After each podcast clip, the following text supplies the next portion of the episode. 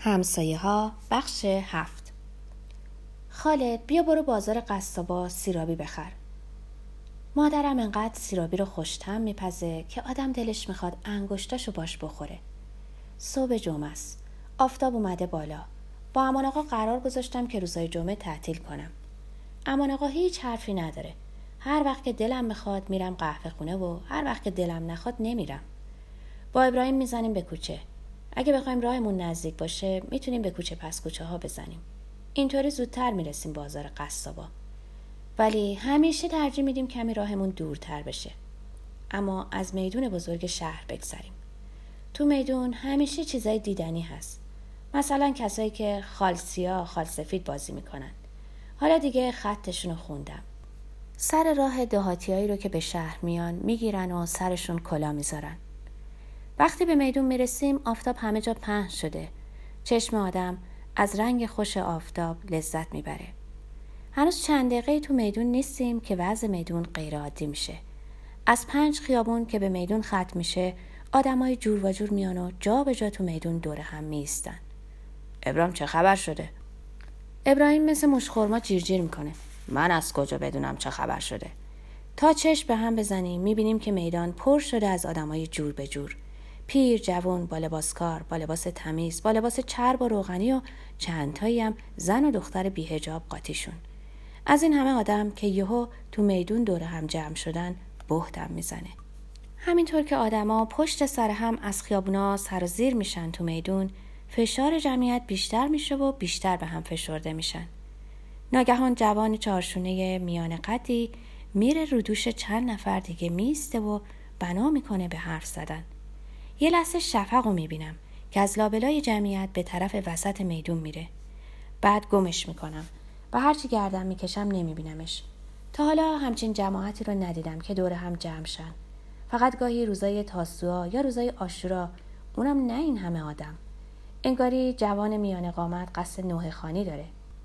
ولی می‌دونم که نه روز قتل نه روز وفات. چون که اگه بود مادرم وقتی که صبح از خواب بیدار میشه کار اولش این بود که پیرنسیاشو بپوشه و نپوشیده بود. صدای جوون چارشونه رو میشنوم. چیزایی میگه که سر در نمیارم. جماعت گاه به گاه دست جمعی و با صدای بلند میگن صحیحه. بعد می‌بینم که یهو رو هوا پر میشه کاغذ رنگی. دسته دسته کاغذای بنزه کف دست که تو هوا پخش میشه. می‌خوام برم میون جمعیت و چندتایی از کاغذها رو بردارم اما ممکن نیست. کمی دورتر یه دسته کاغذ پرت میشه رو هوا. باز یه دسته دیگه. پیمانه که داره دسته های کاغذ رو پخش می‌کنه. صداش می‌کنم اما نمیشنوه. ابراهیم می‌پرسه مگه میشناسیش؟ آره بابا شاگرد کتاب فروشیه پیمان قاطی مردم میشه. دیگه پیداش نیست. جوان میان قامت هنوز حرف می‌زنه. بعد یهو از رو شونه دیگران میاد پایین. عجیبتر از جمع شدنشون غیب شدنشونه. تا بخوام بفهمم که کی هستن و چی هستن و چرا دور هم جمع شدن یهو میدون رو خالی می‌کنن و ناپدید میشن و تازه از کمرکش خیابون شهربانی یه عده پاسبون پیدا شده که باتون به دست دوان دوان میان. هنوز پاسبونا به میدون نرسیدن که بدو بدو میرم و چند تا از کاغذا رو از رو زمین بر میدارم و چه کار خوبی می‌کنم. چون همچین که دسته پاسبونا به میدون می‌رسه کار اولشون اینه که کاغذها رو از رو زمین جمع کنن و چندتایی رو که تو دست مردمه ازشون بگیرن. حالا تعجبم بیشتر شده. دلم می‌خواد هر طور هست از قضیه سر در بیارم. کاغذها رو تا می‌کنم و زیر پیرنم قایمشون می‌کنم و با ابراهیم میریم میسیم کنار دکان جلال کویتی که برای پاره کردن شکم یه ماهی داره کاردش رو تیز می‌کنه. پاسبونی از کنارمون رد میشه و چپ چپ نگاهمون می‌کنه. دل تو دلم نیست. مبادا دیده باشه که کاغذها رو زیر پیرهنم قایم کردم.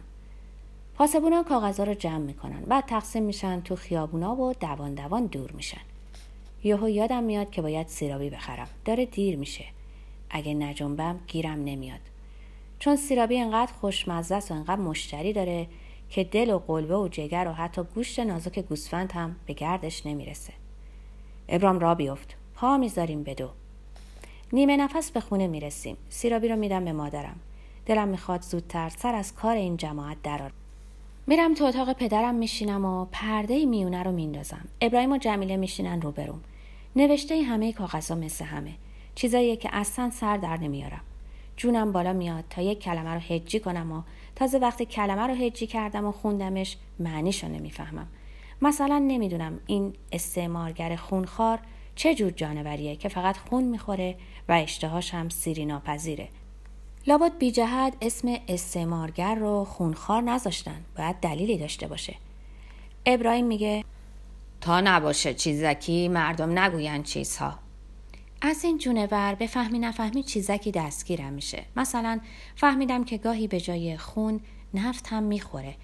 و اینه که بعضی جاها تو کاغذا به جای خونخوار نفتخوار هم نوشته شده. ابراهیم موجه های نموکش رو به هم می‌زنه و میگه نفت بخوره که بهتره تا خون بخوره. و عقیده داره که اگه این جانور حوس خونه آدم بکنه بد جوری میشه. ابراهیم رو نگاه می‌کنم. عجب رنگ زردی داره. انگار زردچوب آب کرده و به صورت و گردنش مالیده. بهش میگم نه ابراهیم اینجور هم نیست که من و تو میگیم. میباز چیزای دیگه هم باشه که ما سر در نمیاریم. ابراهیم ازم می‌خواد که یه دور دیگه نوشته رو بخونم. به زحمت میخونمش. سر ابراهیم رو گردن باریکش سنگینی می‌کنه. چشماش آب چکونه من ابراهیم از کلماتی که غلط و قلوت میخونمشون تعجب می‌کنیم. تا حالا همچین حرفایی نشنیدیم. خواهرم اصلا حرف نمی‌زنه. فقط نگامو می‌کنه و به حرفامو گوش میده. ابراهیم یهو ذوق زده میشه. من فهمیدم قضیه چیه. با تعجب نگاش می‌کنم. فهمیدی قضیه چیه؟ خب بگو چیه؟ منومن می‌کنه و در میمونه. حتی یک کلمه هم نمیگه. چیزی دستگیرش نشده. فقط خیال می‌کنه که فهمیده. می‌خوام کاغذها رو پاره کنم و دور بریزم. خواهرم به حرف میاد. نه داداش خالد پارش نکن. ازشون برام یه بادبادک درست کن. انگار بد نمیگه. می‌تونم دو تا بادبادک رنگی ازشون درست کنم که تا دل آسمون اوج بگیره.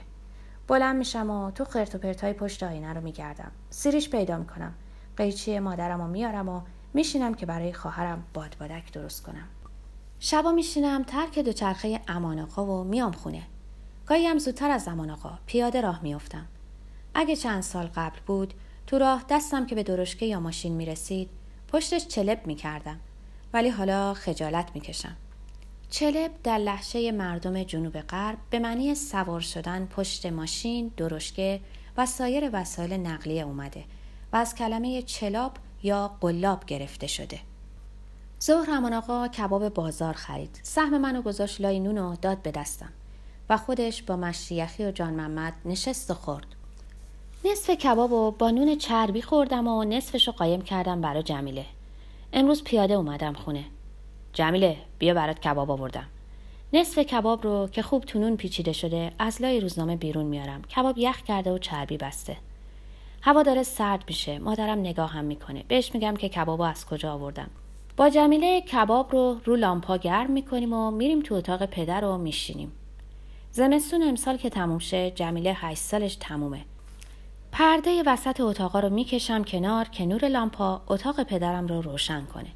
وقتی پدرم بود برای خودش تنها یه لامپا روشن می‌کرد که انوار بخونه و یا جوهری یا مثلا اسرار قاسمی.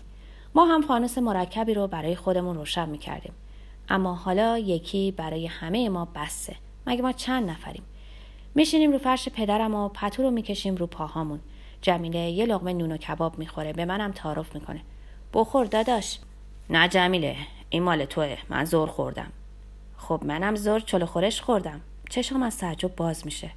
چلو خورش؟ از اون وقت که کار پدرم کساد شده بود و تا اون وقت که پدر رفت کویت و تا حالا که 20 روزی میشه رفته به جز اشکنه و کاچی و گاهی آرتوله که مثل آبزیپو میمونه و گاهی هم سیرابی و تمام صبحها به جز نون و چایی چیزی نخورده بودیم. جمیله کجا چلو خورش خوردی؟ جمیله انگشتش رو می‌ذاره نوکه بینی. هیس داداش خالد مادر نفهمه. از حرف جمیله سر در نمیارم. می‌پرسم؟ مادر نفهمه که تو امروز ظهر چلو خورش خوردی؟ صدای جمیله انقدر پایینه که به زحمت شنیده میشه. خودشم بود خودشم دید. خب پس چرا مادر؟ تون میره تو حرفم. گفت که به تو نگم. آخه جمیله کجا چلو خورش خوردین؟ چرا نباید به من بگی؟ جمیله لغمه رو قورت میده و میگه منزل رئیس سربازخونه نگاش می‌کنم انگار احساس گناه می‌کنه مادر گفته که من نباید بفهمم اما دل کوچیک جمیله طاقت رازداری نداره. صبح که تو با امان آقا رفتی قهوه خونه من و مادر رفتیم منزل رئیس سربازخونه تو خیابون تیمسار. جمیله اونجا رفتیم چیکار کنین رفتیم که مادر ملافه هاشون رو بشوره. دهنم باز میمونه. از در وسط دو اتاق به مادرم نگاه می‌کنم که جلو لامپا نشسته و سوزن می‌زنه. یه دسته از گیسش رو گونش افتاده. ته چهرش جوونی می‌زنه اما گونه هاش تکیده. نور لامپا نیمروخش و سایه روشن زده. لب پایینش کمی آویزونه. انگار که اخم کرده باشه. چشمش پیدا نیست. گود نشسته و سیاهی می‌زنه. صداشو میشنوم. آرام آوازه میگردونه.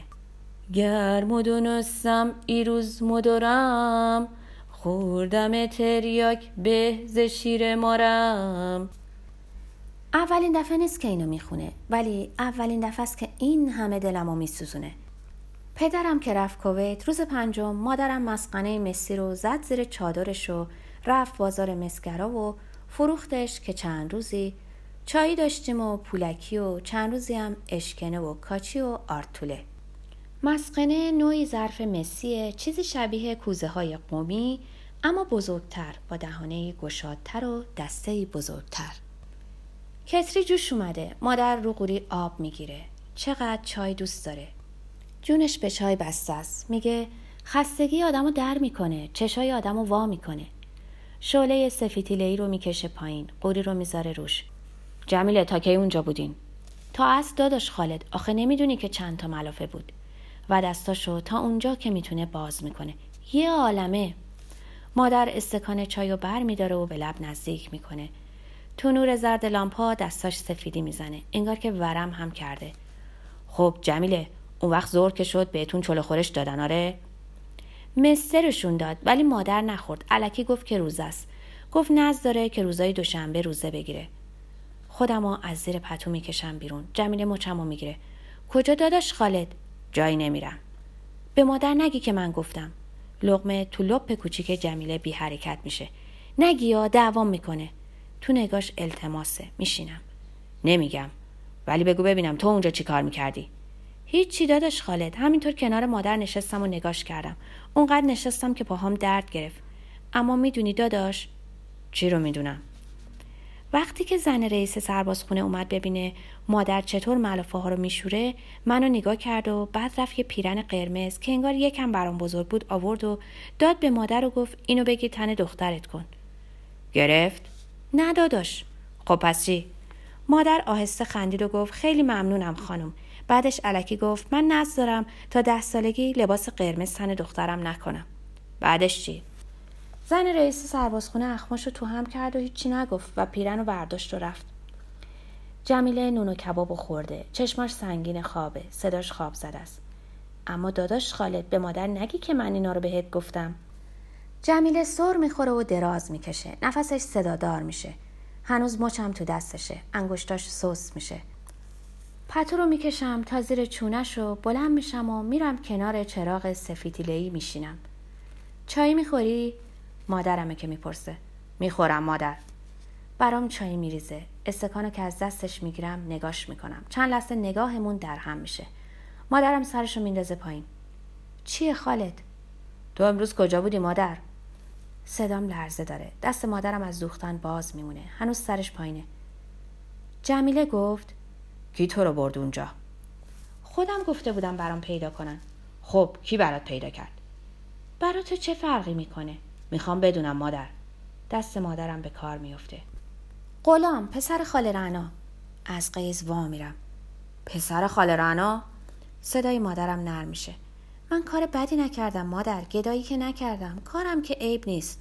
تا وقتی پدرت از کویت پول بفرسته یه جوری میباس زندگی رو بگذرونیم. استکان چای رو می‌ذارم زمین. بغز گلومو گرفته.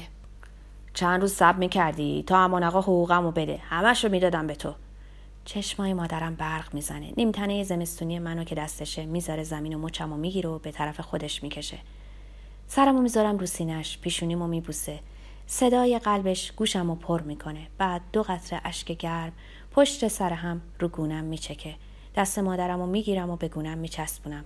دستش از آب پیر شده. عطر صابون خوشه.